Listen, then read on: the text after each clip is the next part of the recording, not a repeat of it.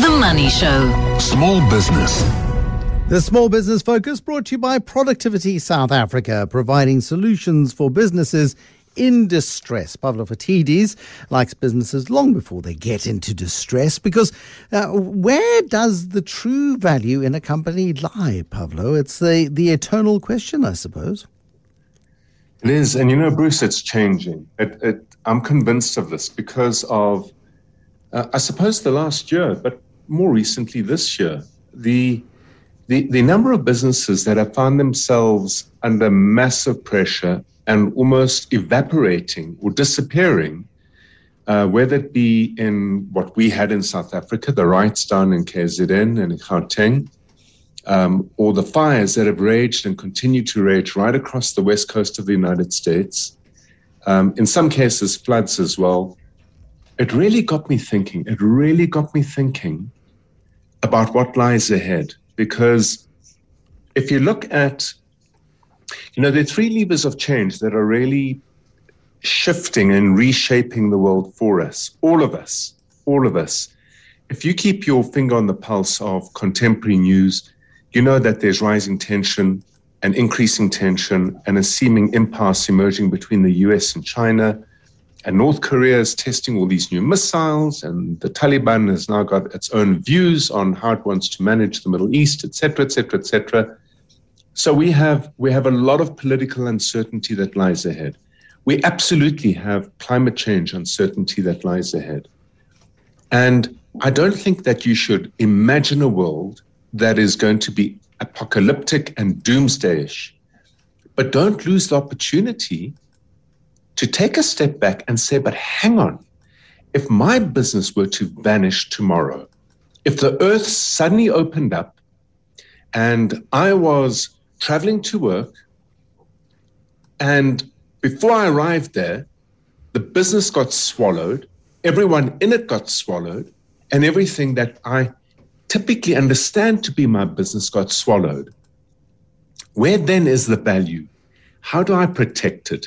And most importantly, what would I need to do differently to make sure that I can start up again tomorrow? because in that, the true definition of that value lies.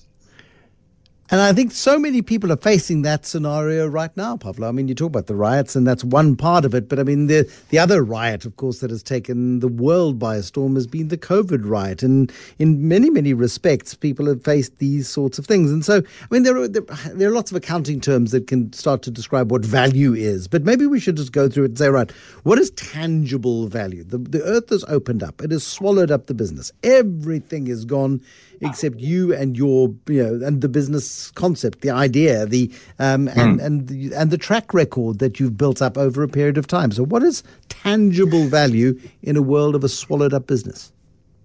Well, so let's let's imagine two very different types of businesses because you know using jargon and terminology can be a bit frustrating otherwise.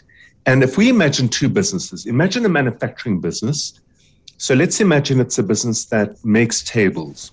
Okay, everyone knows a table, it makes tables, it makes furniture, it makes physical things in the home. And the other business is more, uh, it's a services business. Um, and, and, Bruce, pick a services business. It could be a marketing agency, it could be a legal firm, it could be uh, an architectural firm, uh, um, physiotherapy, anything. Physiotherapy, physiotherapy. That's helpful. That's helpful. I like okay, wonderful.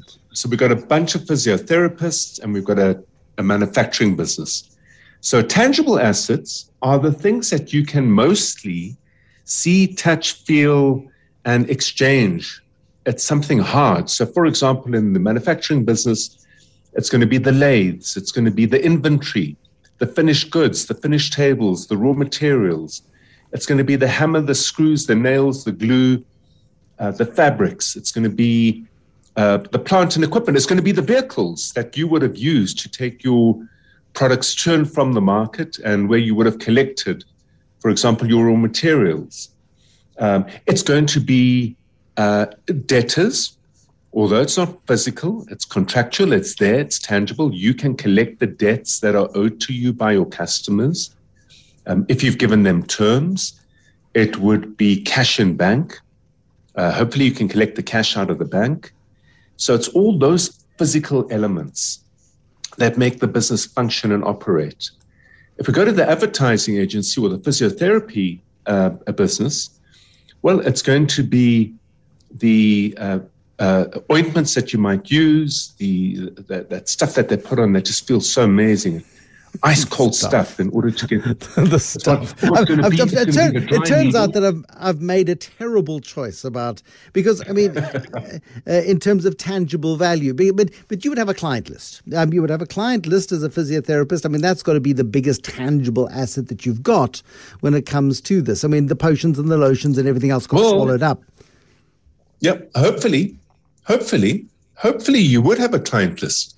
Hopefully, you would have client files. So you have but that would have been swallowed up as well. You saw them in the so cloud. You've got you your were, tables. You, you, had foresight. You, it was brilliant. Yeah. You well, if you had foresight and you had used a piece of software to consolidate all your client files and have client details and client data, in both cases you already are a step ahead. But in that physiotherapy business, those tables are expensive. You have receptions, uh, you have art to create an atmosphere. You do have machines um, that either uh, make things hot or cold in order to loosen muscle and get blood flow going in your joints, etc., and so forth. So those are all the tangible things. And Bruce, all of them, the whole lot, imminently replaceable. The earth swallowed up these two businesses, and tomorrow, for so long as you were insured, for so long as you had protected the assets that create activity in your business, and you had done so smartly and you'd done so thoroughly, and you were reviewing your insurance policies on a biannual basis to make sure that everything physical can be replaced should the earth swallow it up. Tomorrow, you can have it all back again. It might take time, but truth of the matter is you can have it all back again. So that deals with our tangible stuff that we can see and we can replace because it can be insured. That intangibles, however, also have a value, and uh, and and and that that is often the stuff that's harder to identify. Yeah, you know that starts getting into the proper accounting definitions. They talk about something called goodwill and intellectual property, and intellectual property really is it's about your trademarks and your patents. Um, we don't have a huge amount of patent, patenting activity in South Africa, uh, but it's the know how, the secrets, the formulas, the algorithms, the, um, uh, the, the, the, the copyright. If you've written uh, a whole lot of stuff, in many cases, it can be software. Software sits murkily between the two, between tangible and intangible uh, but your software that you might have designed and written up uh, in order to guide certain activities, uh, all of those are the intangibles. And they become harder and harder and harder to protect because really it's, you know, what is the value of a patent? Well, the argument is going to be that we're going to try and sell the patent out there. Who would want to buy it? That will give us a value. Alternatively, what is the value of your trademarks? So we've seen this in cyberspace. We've seen people who squat on certain websites. In the very, very early days when internet solutions first established, I remember there was a huge case between McDonald's and someone who had McDonald's.com or .co.za. Mm-hmm. Okay. Yep. And there was this big debate around, well, you know, who, how did he or she get that, and and what's its value worth, and it still happens today. There are lesser and lesser and lesser, but you find people who capture intellectual property and attempt to trade it and sell it. Uh, but it's harder. It's harder to give value to that because mostly the value is what its earning potential was. And the fact of the matter is that its earning potential got swallowed up in the earth in both businesses. So, tangible, easy to replace, intangible, enormously valuable if you've protected it and you can get access to it. But really, its life comes through trade rather than uh, being inert. And then you move on to people. And sadly, both lots of people were swallowed up in this earth. Oh, come on. You're, this is terrible. so, as a business owner, you want to get the business back up and running. What can we replace people? Yes, we can replace people. Or can you? If you have an argument in your mind that says, well, I can't replace Jack, John, and Jill. Well, why can't you? No, they've got very, very scarce skills.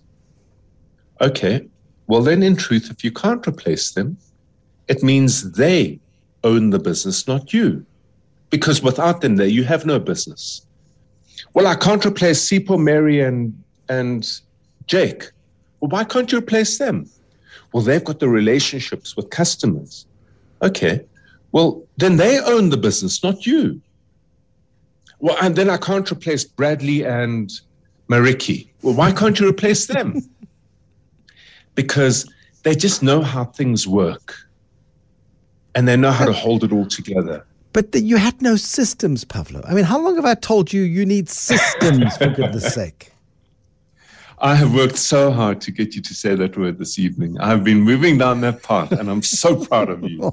Because the fact of the matter is, if you had those boring things, the systems, the activities that you've organized into sequences with measured outcomes that have job descriptions, that have training material, that make sure marketing brings in customers, sales converts them, operations fulfills your promises, administration manages the experience of a client. You can get your people up and running to start those four engines with all the physical assets that you've now replaced because they were insured and covered and in truth, then, Bruce, that being the case, where is the true value of a business? It lies in your favorite word in systems. Systems. Yeah, systems. absolutely. Absolutely. And your systems of everything. And, and so the, the move to cloud computing is so long overdue. I mean, anybody who's lost a, a fancy smartphone who didn't have all of their data backed up to the cloud knows you have to start from scratch. And if you've dropped your phone in the loo or you've, you know, dropped it and driven over it or, you know, your kids have lost it or whatever the case might be, you and and you've got the stuff backed up. It is as simple as claiming on the insurance, getting the new device, and going download. I think um, I'll get somebody else to do it for me, but it, it, you know you can restart fairly easily, provided there is a system and a process and a plan, and at least one person who knows where to find all the stuff. Pavlo with our small business focus on a Thursday.